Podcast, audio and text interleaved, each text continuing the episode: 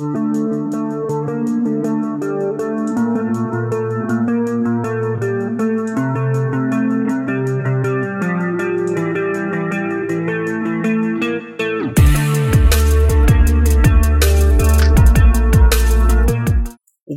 to JavaScript Lifestyles Podcast. My name is Kyle Willett. As always, I am your host. First and foremost, huge shout out to everybody who subscribed over on our YouTube, listened on Apple Podcasts, Google Pod- Podcasts, and Spotify. That's a mouthful. There is momentum growing, and I am beyond stoked to see folks enjoying the show and building a community. Keep it up! Any like, follows, shares, subscribe makes the dream work. It's a huge deal and will ensure that we're able to continue to grow this community and evolve into the best software engineering podcast in the country, if not the world. That's the end goal, guys. Now, I have to admit that this show is honestly a summation of research that I am doing on my own behalf, right?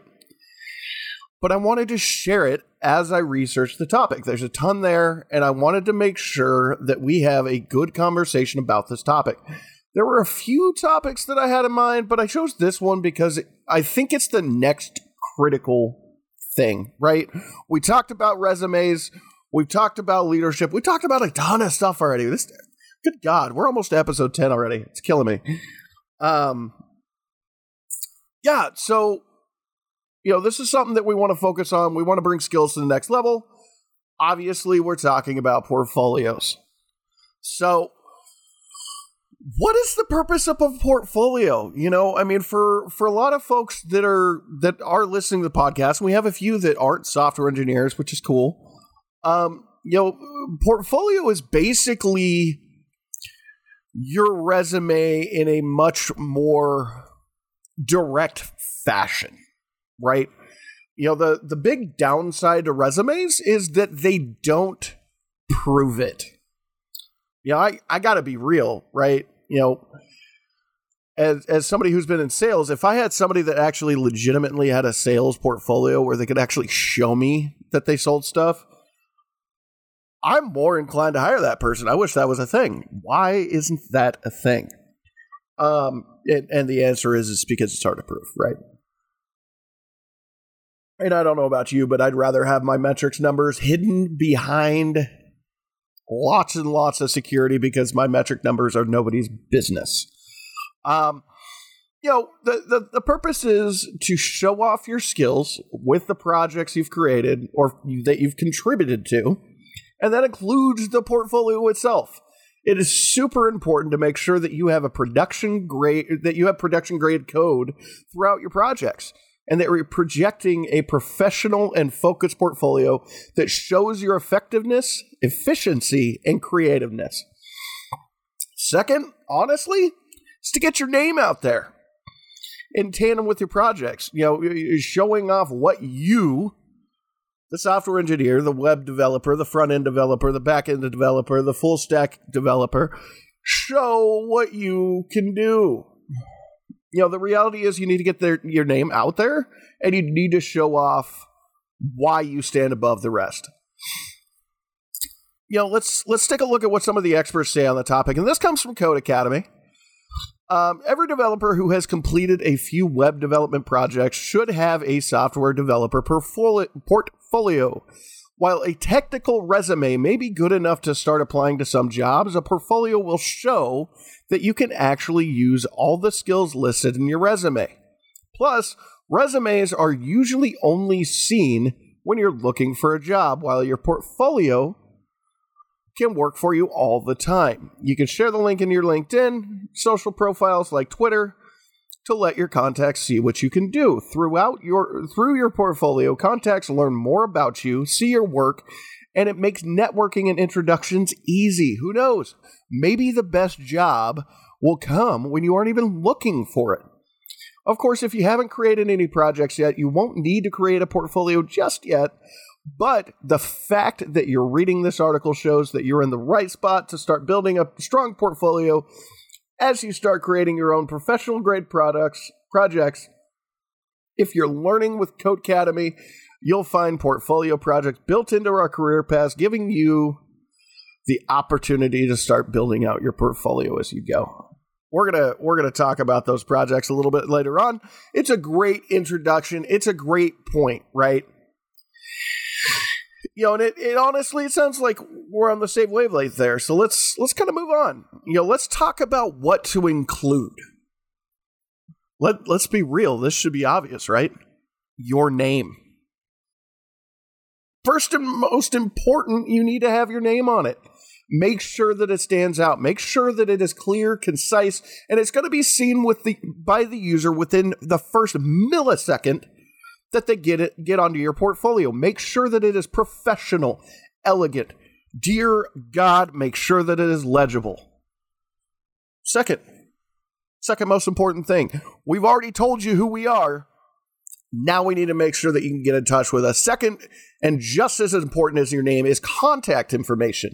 You need to make sure that there is a fast route to get a hold of you. You want it to be quick. You want to make sure that they can fire off communication within seconds. That is the that is all most hiring managers and recruiters are willing to spend per applicant or prospect. Now, this can be done a number of ways. You can include a contact form. You can simply have an email visible for them to throw into their email client. But make sure that it's quick, right? You know, I personally, and this is just a, a quick aside here, I personally am not a big fan of contact forms on a portfolio. I've seen a lot. You know, first of all, it's extra work, right? You're, you're going to have to build it out. You're going to have to have some sort of server on the back end, most likely, or you're using PHP on the front end and you're you're going to have to play with it a little bit, right? I don't like that. Put a mail to link. You know, and even then, I'm not a fan of mail to links. Just show off your email because so many people have gone in the direction of using browser based emails. It's starting to become a thing where, you know, it's it's actually easier for some of us just to have a copy, you know, the cute little copy and paste link next to it. Click it, move on to their email provider, kick it over. Um, you know, if if if they're set up and they're configured right, sure, you can do that with a web based. I personally would rather just copy paste it, but that's just me. And who knows? I could be wrong on this, right? So let's talk about packaging. And this this is kind of a weird way to put it, but you know, you want to package your name, your contact information, and the job title that you want, and your name in a clean, streamlined fashion, right? I mean, let's be real. You want all of that front row. You want them, when they jump onto your portfolio, to be able to go from your name to your contact information to your socials, right? Your social media platforms that you're on, your GitHub, etc you want all that like within the first 10 seconds. Because I want a I want a recruiter. I want somebody who is ready to sign me up before they even get going to know exactly how they can get a hold of me in what medium. And I mean, we're going to talk about projects here in just a minute, but you know, you, you want to make it quick and simple for people to get a hold of you. You want them to know who you are. You want them to know what job you're you're wanting to get, and then you want them to be able to get a hold of you in a rapid fashion with social media or an email. So, moving on, the next thing is tell your story. Who are you? Why why should I care about this person that gave me a resume and a portfolio link and I'm staring at? Like why why do I care? I don't want your sob story. I want your professional story. You know, what's your background? Where are you coming from? What experience do you have? What struggles have you you know overcome? you know, you need to make sure that you have some sort of a sh- short biography. Make sure that it is concise and make sure it's going to hit all of the points that you want to hit with employers while being careful not to include things that might detract from your skills or achievements. You know, employers, just like everyday, you know, average people, they're people. That means that they have buttons that you're going to push. If you push the right buttons, you're going to get a job. If you push the wrong buttons, you're going to get sent to the scrap box, right? And I'm I'm gonna I'm gonna be blunt and honest earlier on in this one. This is one where I am fairly opinionated, And I'm just going to tell you how I see it because there's a lot here that, as a former hiring manager, like there's a lot of stuff that I see with portfolios that I've looked at because I have other people having me look at them, you know, along with resumes, what have you. And there's stuff that I see that I really just want to rip my hair off and scream because there's literally things that you should never do. And unfortunately, people fall into those traps every single day. All right. And we're the irony is is we're moving way way faster than I'd anticipated. You know, we're we're 10 minutes into this thing including the intro and I'm already like two thirds through this. So maybe I should have come up with more content. Good thing I have some filler to go with it. Um let's talk about you know, let's let's let's actually jump a little bit. Let's talk about your social media stuff, right? social media and saturation is a huge, huge, huge thing. I've talked about it repeatedly at this point. I'm going to keep pounding on that. I'm going to keep preaching about it. Social media and saturation, getting your name out there is huge. You know, one of one of the biggest things, and I do a ton of analogies in the show. I get it, but one of the biggest things that is being discussed right now in the Call of Duty competitive world is the fact that there's some organizations that put out a ton of content that lets you see the personality and the behind the scenes, you know, real life views of their players, their coaches, their owners. And those teams, you know, the optics, the, you know, envies, the FaZe, right? The hundred thieves. These guys are the most successful because they have that presence. And the reason I bring it up is because we need to think along that line, right? We need to have a presence and we need to get out there to people because if people don't know who we are, they don't care, right? And I'm not saying go go out and create the next React. I'm not telling you to go create a framework or a UI library. I'm telling you to make sure that you're putting yourself out there enough that if I put your name into Twitter or LinkedIn or YouTube or Facebook or Instagram or TikTok or you know just into Google, I'm finding something about you and you're going to be one of the top results that are there. All right. You know, we we covered this fairly well when we were talking about resumes. Um, you know, excuse me there. I I I, I really it's hard because there's a lot of stuff that I want to go over, and there's there's a ton, a ton of stuff.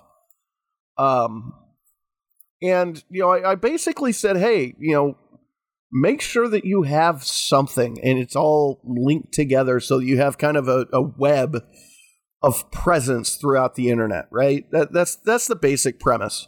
You know, part of the reason that this podcast started was because it gives me more exposure. I'm not going to lie, that's part of it. The other part of it is is that I enjoy teaching people things. That's that's one of the things that I'm good at doing. I enjoy teaching. I enjoy, you know, putting things together. And I, I really do enjoy giving back to some of the same people that have helped me along the way. You know, that's that's a big thing for me. You can ask people that, you know, I do business with on a regular basis. You can ask, you know, people that I'm in class with.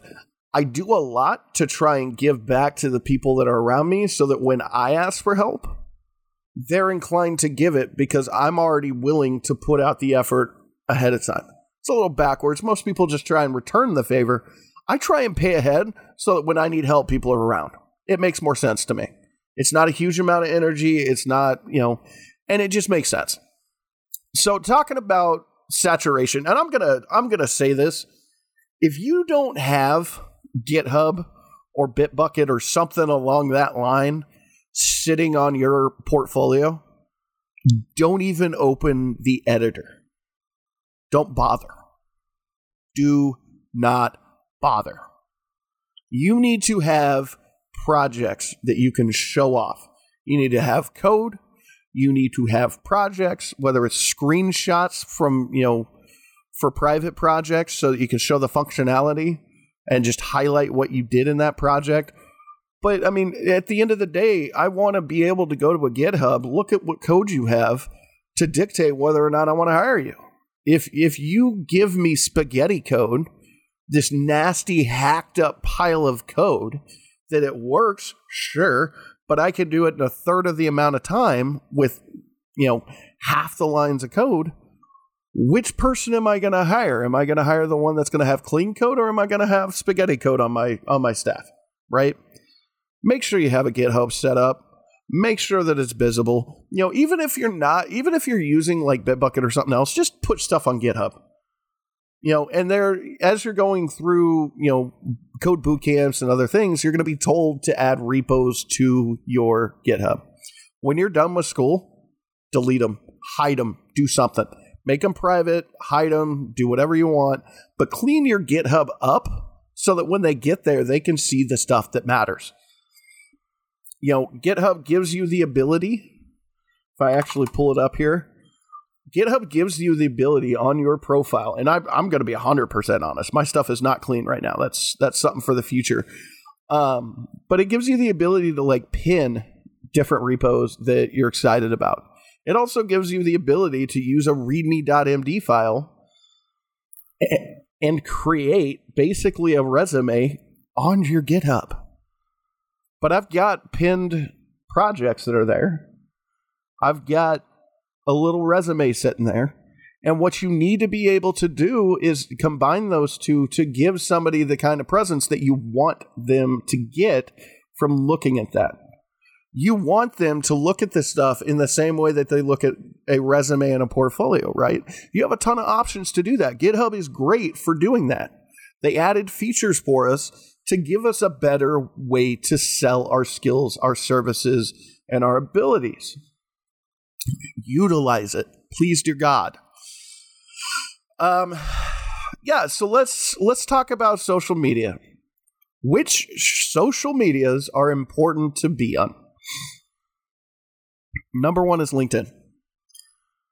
And linkedin is important because that is going to be the place where a lot of your recruiters and your hr people sit right? That's what linkedin is for.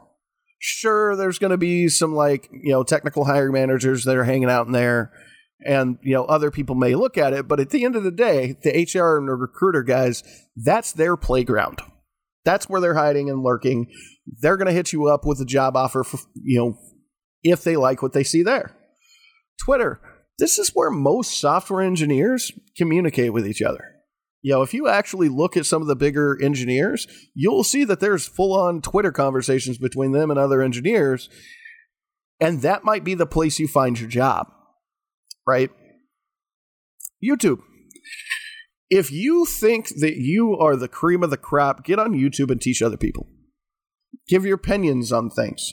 Talk about how you can better the industry be the next Ben Awad where you're you're trying to reinvent the wheel in a better way. You know, be the next clever programmer where you're, you know, teaching people how to program. Facebook is on here and I think Facebook is getting a bit antiquated at this point, but I would still have some sort of, you know, a, a profile. I personally run a lockdown profile because my Facebook is generally just for family and friends, and my professional side of things is at Twitter and it's over at LinkedIn. Um, and then obviously it's it's on YouTube with the podcast. Uh, Instagram. Again, I don't know. I got one. I don't use it. It's just pictures of people. That's it. TikTok. I mean, I guess sure, why not? But I mean, basically, what I'm saying is, if it's on this list, you know, consider doing something with it. Facebook, Instagram, TikTok. I don't know if I do. It's just personal preference. You know, if if you're if you're verbose, you know, you have the ability to talk a lot or you want to get ideas and thoughts out on, you know, in written form, consider writing a blog. Consider setting up on Medium or Dev or, you know, consider even just grabbing a WordPress. Or if you really, really want to do it, take the time to build a blog into your portfolio. It's not something I want to do.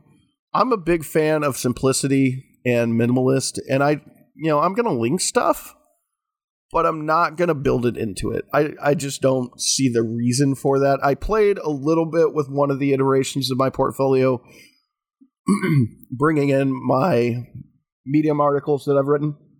I'm just going to link them. I don't want to fight with it. Because again, you know, anything that can go wrong is going to go wrong. So I'd rather just make it clean, simple. If you want to see, you can go over there and see what I put together. If you want to, you know, see the podcast and all that stuff, I am very proud of the podcast. I think we have had a, a great start. Um, but yeah, let's go to projects. This is the this is the crux, right? This is where people slam themselves against the wall. This this is where they hit that wall. And it's talked about a lot. And, you know, I, I mentioned with the Codecademy quote that I was going to talk about the projects that they've got to build into your, you know, portfolio. Don't do that. I'm to tell you straight up. It's good to do projects as you're learning.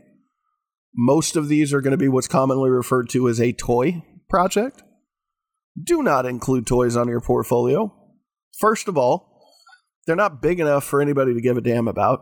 Second of all, they're toys. They teach a concept and you move on. Nobody cares. You learn the concept. Congratulations. Give me meat, right? You know, I, I and this is this is going to be a anti-vegetarian statement, but you know, for those meat eaters, you're going to go and you're going to go get this, get that big juicy steak, right? That's that's the top of the list. It's not a pork chop. It's not a lamb chop. It's a steak, a big juicy honking steak. You know, if you're if you decide to put A1 on it, that's on you, but it's a big honking steak and you're going to nibble through the whole thing, right? Big old chunks. That's the that's the top tier of the meats. You, you do not give me cauliflower and tell me it's a steak. Do not give me fake meat and tell me it's meat, right? And that's basically what including toy projects is to people that actually matter, right? You're putting a toy on here and I don't care. You just wasted 30 seconds of my time on a toy project when you've got this 3,000 lines of code sitting in another project that I could have gone and looked at that better shows what you're capable of doing.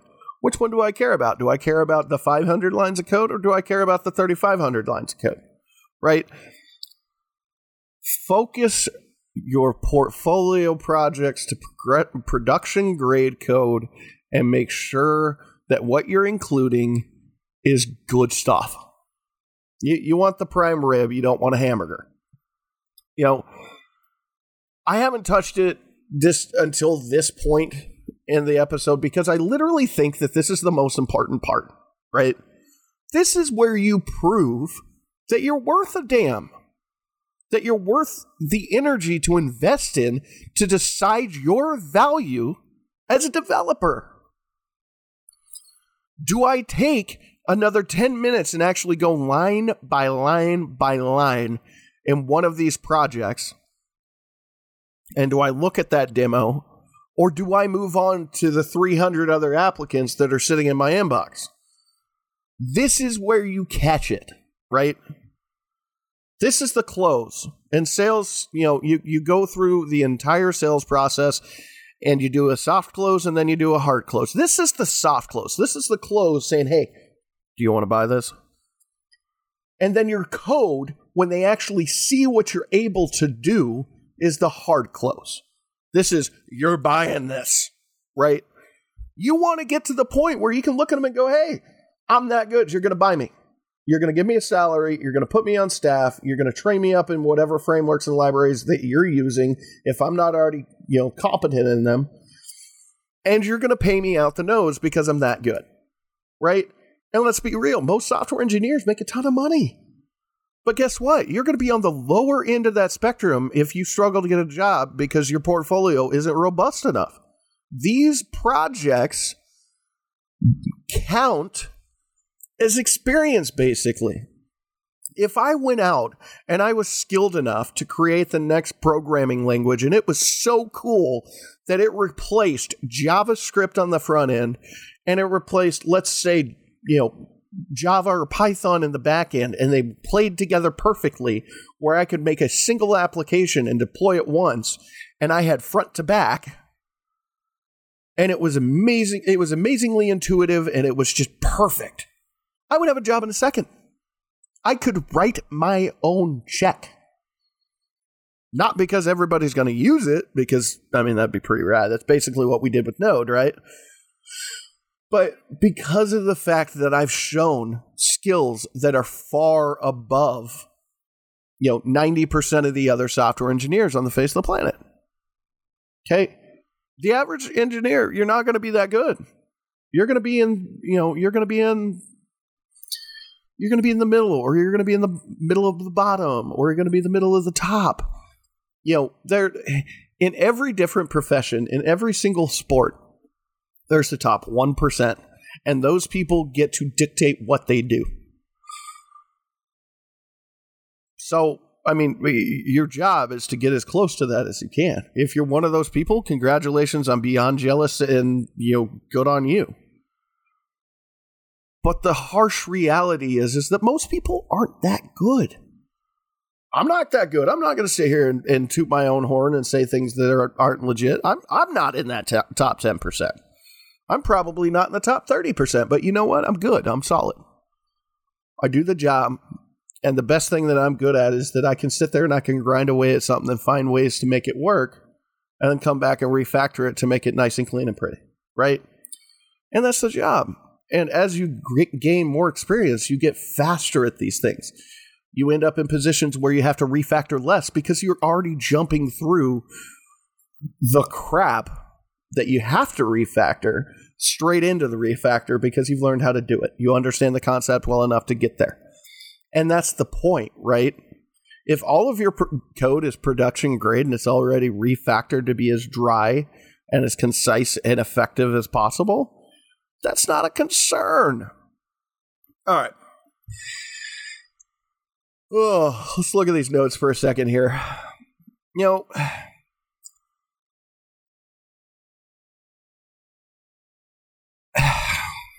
you know, it, it, literally is the most important part. It really is to prove your the worth of the energy to invest to really decide on your value as a software engineer. I'm not a huge fan of that language because it's harsh you know, I, I left it here because I think it's important to be honest. You know, the reality, as cold as it may seem, is that nobody cares. Let me say it again nobody cares. Unless you're a big name in the industry or you have well known projects, you're just a little dude. You basically are just a number until you can get into the industry and start making substantial innovation. And that's the reality as a software engineer, you know, most people into, you know, staff engineers, you know, you're you're you're not the new guy but getting into getting into lead engineers in, in, a lot of these larger companies especially like it's it's a task and you have to be extremely skilled now that we've dealt with the massive elephant in the room let's talk about the positive the positive is that software engineering is growing the market is expanding and will continue to as long as we continue as a planet to be more and more reliant on web based applications, right? We used to be really, really deep into desktop applications, right? We were using a lot of Java, a lot of C, you know, C sharp hit that, Python hit that, but we're we're radically changing that. A lot of our applications are becoming web based, which is why web developers have become, you know, where everybody wants to be a lot of times you know, this is good news. More good news is that the industry is fairly cut and dry. You gain the skills and the knowledge and you demonstrate them, and you can find a job as long as you act professionally. You know, if, if you say dumb things, if if you're really that like dense, I guess I should say, or like you're you're super super anxiety ridden, like it's going to be harder. But by the same token, there's starting to become more room for folks and more understanding for people that struggle with stuff like that. You know, software engineering, you know, is is one of the places that folks that are on the spectrum really do well because they can just focus in and crunch out code.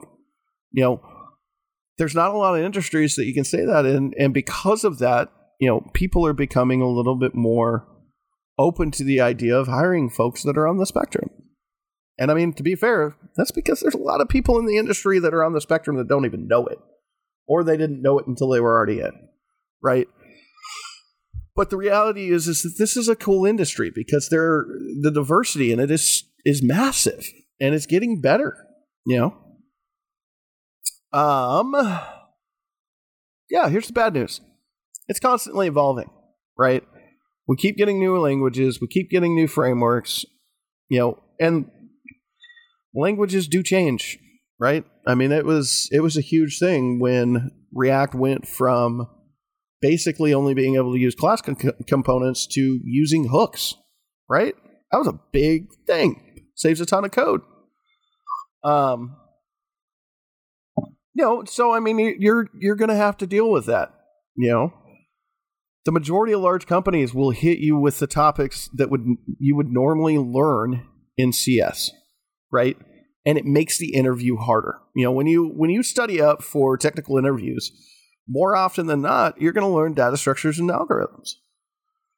These are the things that CS courses in college really get you ready for because they basically break it down to the smallest possible denominator and they build it up.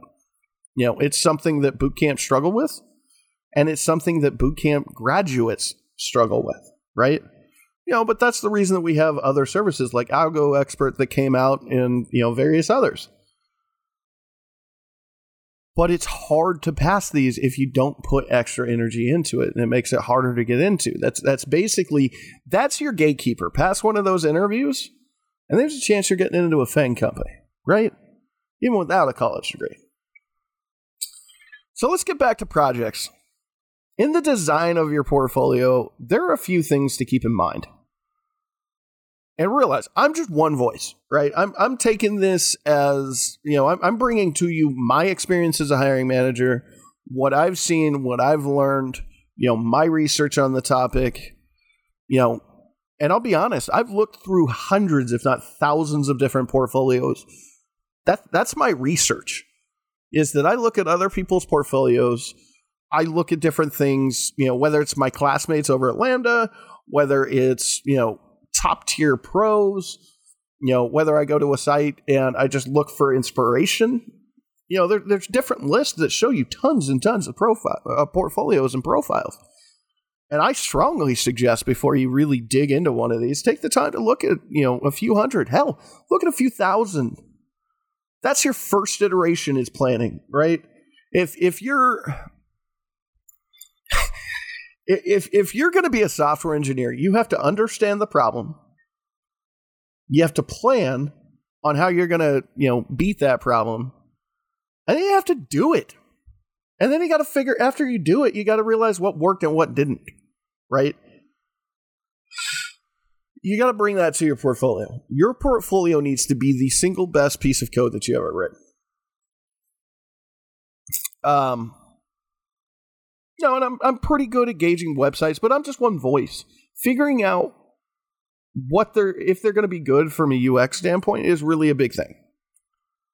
If you don't know what UX is, please make sure that you know what UX is. The last episode we dove into that and UI. Make sure you hit that. Obviously, design is a huge piece of this. And it tends to be something that like engineers struggle with because we're not in comparison to like a UI or a UX designer. But the key needs to be that you're projecting a crisp, organized, and concise portfolio. Show images of the product projects. Include a link directly to the repo unless it's private, so that people can get a hard look at your code. Clearly state what you did on that project. For example, I keep a list of projects that I have and I'm working on and what I'm doing in those projects. I mentioned the CRM project on the last episode that I'm currently in. And so far, I'm doing, you know, a chunk of the planning, contributing to the frameworks. I've been basically the front end developer on the project thus far. You know, I've been involved with file structure. You know, I've had a conversation with the entire stack is going to be, you know, these are all and that's just we're just starting this right like we're we're not even to a prototype release yet but there's a ton of things that are going to come into play with the project and both my partner and i are going to end up neck deep in both the front and the back that's just the way it's going to be this is super important topic. So let's look at other people's feedback, right? So Hack Reactor, you know, if you actually look it up, and I'll actually uh, pull it up here. Hack Reactor is a coding bootcamp, right? This is what they do. They crank out, you know, software engineers. If I remember right, they actually have a really cool curriculum. Yeah, they have kind of a cool curriculum. Um, they do again. They do full stack JavaScript. Talk about deployment, and all that stuff. They talk about application design, design development, and job search. They do Solo Week, fundamentals of CS. You know, gearing up. I mean, they've they've got a pretty cool curriculum, right? They do in person immersive, and I want to say they do some stuff that's online too. Overall, looks pretty cool. That was one of the companies I looked at before I went to Lambda. But here is their take, right? So here's on on on portfolios. Show your passion. Number 1. I agree. 100%. First, number 2, first impressions count. Dear god, this is true.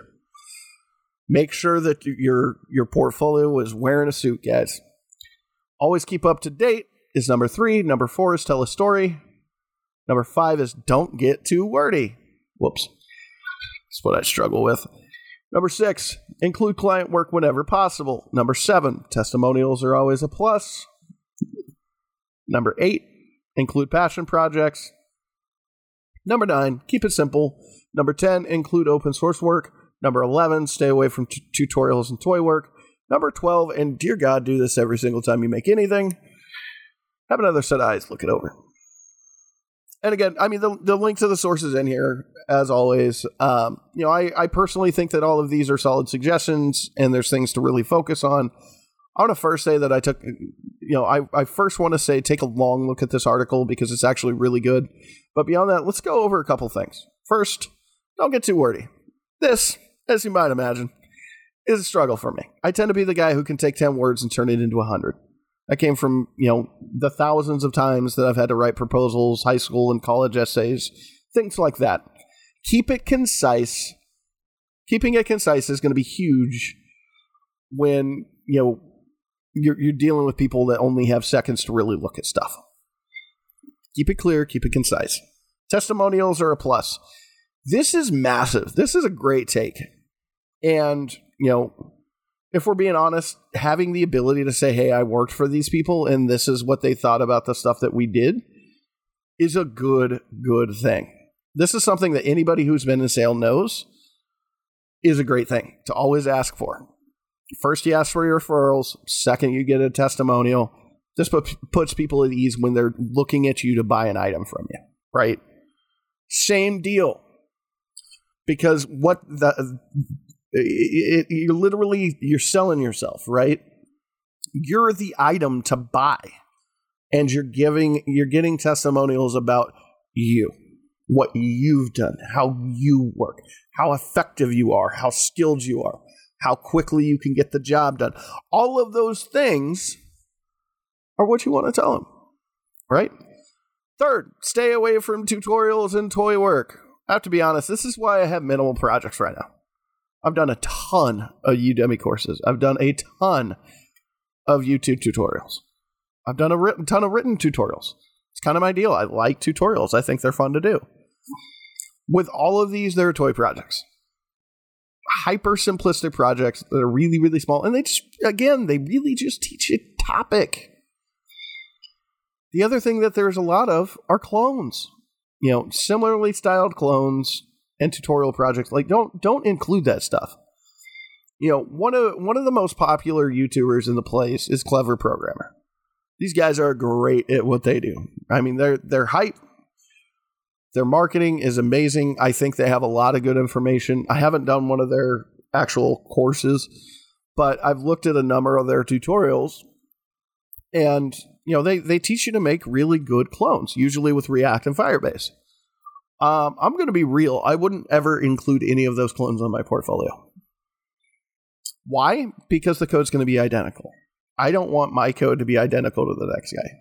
It's going to be similar, but I want it to be different And I mean, I know that there are going to be people that are like, yeah, but you can rename things. And, you know, as long as the class names and other things are different, it's okay. I, I disagree. If you're going to clone something, first of all, clone it.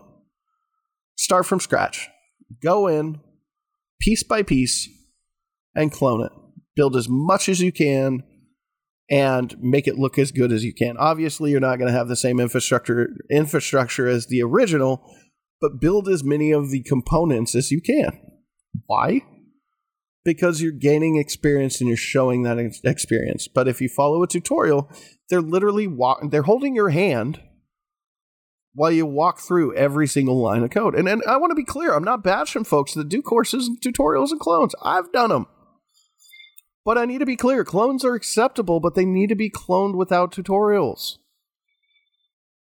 if you do the things the exact same way or clone the same sites, there's a good chance that you're just going to be ignored because people believe that you are showing off something that you were walked through line by line by line by the tutorial instructor. You need to be unique and stand out. Last on the list that I want to touch on is please, for the love of God, have others look at your pr- portfolio prior to full deployment. Ensure your functionality, ensure responsiveness, ensure that you're hitting all the points, and make sure you spell checked everything. Let's look at another article here prior to shutting stuff down. This one was from Springboard. Now, the reason I want to add this one was because there was, you know, there were some experts ex- excerpts from this that were really, really good, and I thought that they added a lot of value to the last one, and it really did a solid job hammering down some of the topics. Um, so here's here's the seven best practices for um, creating a portfolio portfolio programming portfolio website. Dear God, I can't even speak English today. I apologize. Number one, tailor samples the role you want. Number two, include extracurricular work. Number three, ensure you have a responsive design. Number four, appealing visual design and layout. Number five, custom web URL. Number six, minimize the touch points. Number seven, include social proof now. This one will be a little quicker than the last one because some, some of these are going to be common sense, right? But we're going to touch on a few, and I'd strongly suggest taking a look at the whole article. It's sitting here in the show notes as always. Um, first, why would you not tailor your samples to the roles that you want? I got to be real, right? Like, why wouldn't I sell the skills that I'm best at or that I'm most interested in. I don't want to go do a job that I'm doing the crap that I don't like doing. Right? If you're really good on front end and you really enjoy doing it, go do front end. Sure, you might have the skills to be a full stack developer, and that's a great selling point when you go into the interview. I'm a full stack developer. I prefer to work on the front end. Cool. You're hired develop for what you want to do, right? You know, if you want to focus on the front end, focus on the front end. Make sure that you've got a ton of cool designs that focus on UI UX. You know, they're hyper responsive, they're beautiful designs. You know, if you want to be a backend developer, you know, build out solid APIs. If you're doing REST, you know, build some awesome REST APIs. You know, if you're a graph, if you're running GraphQL, run Graph. If you're running Apollo, run Apollo. Show me what you've got that makes you a good fit for that role. Excuse me. Allergies killing me today. Yo, and if you're full stack dev and you want to do everything, show a mix of both. Show a bunch of projects that you built both sides and they work together seamlessly. You know, it gives you the opportunity to really take it up a notch when you're a full stack developer. That's why it's becoming more and more popular to be a full stack developer than just one side or the other. Show what you want to work on. You know, the next one that they mentioned was a custom domain. They, I, I don't know why they said or a web URL. Kills me. It's a custom domain. And again, I'm I'm gonna be blunt here, and I'm I'm sorry if I insult people, but I'm gonna be real if you're not willing to shell out 20, 30 bucks and get a solid URL, URL and hosting with your name on it or something to set you apart, then you simply don't want to get a job. This is a critical component. This is literally putting your name on it, right? if you're struggling to make ends meet and you simply can't afford it, I get it. That's certainly a thing. I'm I'm not blasting on you, but if if you're a developer and you've got the money to go get a custom domain and you just haven't done it, get off your ass and go get the job done. What are you doing? Your full-time job until you get a job is finding and gaining employment in the industry you're wanting to be in. That's your job. Get off your butt and do the job you know, I, I, I understand broke. I understand having issues. Get a custom subdomain. You know, do the best you can with what you've got. I get it. And you know what? I'm going to 100% say that there are people that are in this industry that are in hiring roles. They get it too. Why? Because they're people. They have a friend or they have a family member or they themselves or somebody that they know has struggled financially and they're going to understand that. It's going to look more crisp, more professional to have a custom domain. But if you have to use a custom subdomain, at least it's got your name on it. At least you're doing what you can with what you've got. Use the resources you have. I don't want to see Umbrella Kangaroo 10 as your subdomain when you're showing me a portfolio. Because I don't know Umbrella Kangaroo 10. Is, is that your name? Did your parents give you that name? I want to know who I'm talking to just by looking at the domain. It's a, it's a big, big stylistic thing for me. It's a massive pet peeve. It's something I've had arguments over. I say the same thing about emails. You know, if you go to my personal email, my primary email, you go to my wife's primary emails, the name is in the email. Literally. Outlook, Gmail, Proton Mail, whatever you're using, use it right? Look at look at the show's email, JavaScript lifestyles at protonmail.com. You know, it, it, it's very simple. And part of that was, you know, because of show promotion, but the rest of it is because that really, I want to feel a brand, right? It's branding. I want to be able to re- have your name written down and be able to write on a piece of paper at Gmail, at Outlook, out Yahoo Mail. Please, dear God, don't have Yahoo Mail. If you have Yahoo Mail, get something else. But the point is, is like, be you. Put yourself out there. Now the third, and they they this is really weird to me, and this ties into the testimonials, but this includes social proof. That's that's basically saying testimonials.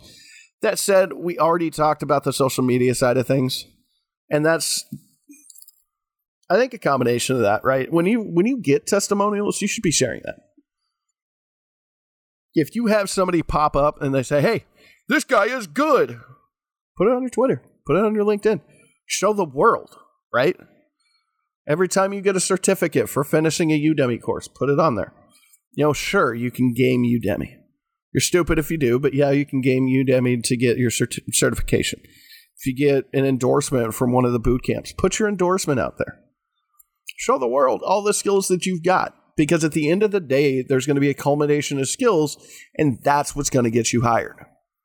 Show you're good at what you do. Again, the Springboard article is linked. Take a look at it, read through it, get your things done. You know, and I want to I want to quickly touch back on to the um, social media side of things. I did drop another link in here. Um, I kind of skipped past it when I was talking about social media basically focus on getting your presence on the majority of the sites that you feel are going to be valuable. Twitter and LinkedIn probably are the two that I'd really strongly suggest you push on. Um, I included a link from Andela.com, how to brand yourself as a developer on social media. Make sure to hit the show links and show notes and hit that link. Um, you know, make it pretty, really you know, let's let's talk about skills. And I I don't know why I didn't talk about skills earlier on. This is something that I'd honestly package with your name, your contact information, and your social media links. You know, you need to explain what your skills are, right? This portfolio is basically a combination of a resume and a portfolio that you would see like an artist do, right? That's that's basically what this is. It's your resume blended with a creative portfolio. That's basically what a technical portfolio is. You know, explain the skills you have. Do you do you only know HTML and CSS? Cool. You know, say that. Do you have do you know a programming language or two? Say that. Do you have UI UX experience? Say it. Are you fantastic at making wire at making wireframes with Figma and XD? Say it. What skills do you bring to the table? A ton of software engineers will make a cloud and, and this is another aside. This this is another pet peeve, and it's actually one that I've I've seen repeatedly said. Software engineers, we like to use our logos. I mean, I, I got to be real. The React logo with the Redux logo, it looks cool. And we end up making a cloud of logos or a bar of logos. And, you know, to be honest, stop. It's messy. It's a messy pain in the ass to put together in the begin with. And in the end, we're, we're talking about you trying to translate those skills to people who are like recruiters or HR people who more than likely don't know what half of those logos are there's a lot of these people. I swear to God, like I read this in probably two dozen articles. They're literally just going to control or command F. They're going to search through for the words that fit their company.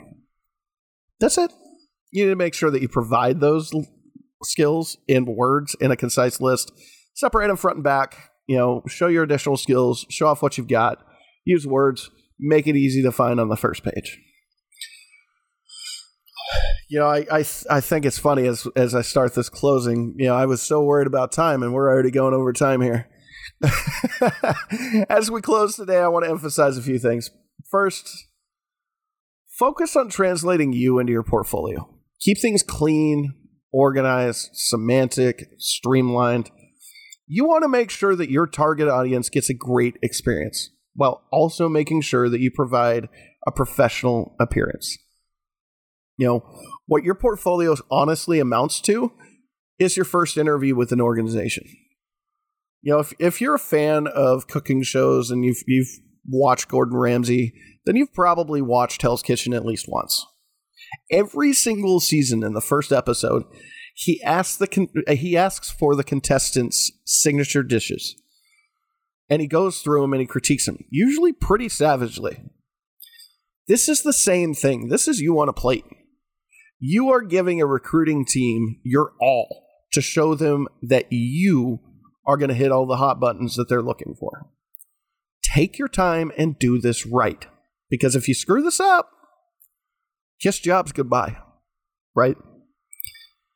If it's a disorganized mess or it's too hard to get to the information that people are looking for, like your social media links, your email, your skills, your code, they're going to bail and not waste their time on you. According to UXDesign.cc, in one of their articles, 80% of recruiters said that they spend three minutes or less on a candidate's portfolio.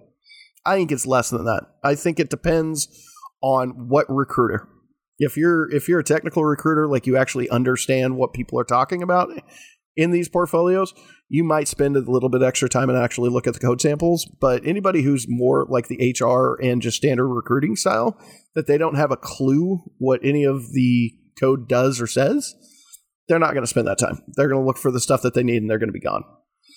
You know, take the time, do the research. There are a ton of videos on this topic. There are a ton of different podcasts, like, you know, Syntax, for example, that have hit this topic. There are literally millions of articles on the topic. Take the time to create a better picture for yourself during your planning phase. Take your time building your portfolio. You want it to be the best code you have written because it is you on a plate. Now, I want to thank everybody for listening.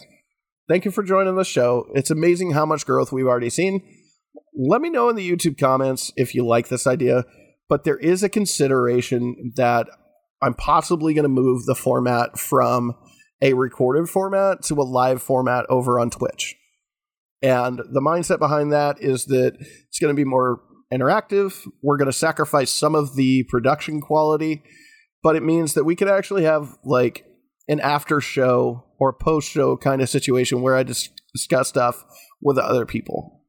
You know, is something I'm considering. Make sure that on whatever medium you're looking at it, make sure to leave comments. Let me know if that's a good idea.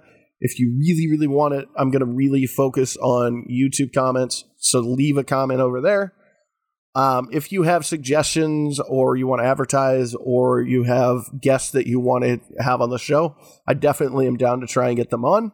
Make sure that you get a hold of us by email over at JavaScript Lifestyle at protonmail.com, I believe. Dear God, I'm drawing a blank. Bear with me two seconds here. Um, yeah, JavaScript Lifestyles with an S on the end at protonmail.com. Um, and as always, make sure you smash those like, follow, and subscribe buttons. Share with your friends and families. Let's let's build a community, guys. That's that's really that's really what we're doing here. Let's build a community. Let's give people a place that you know they get the basic stuff. And as we go through more and more and more, we're going to get more advanced. We're going to start from the bottom and we're going to build our way up. You know, eventually we're going to be taking on full on projects and coding them. Like that's that's the anticipated you know end result of this is that we actually start to make courses and build. Um, thanks for listening. I'll see you next week. Stay safe.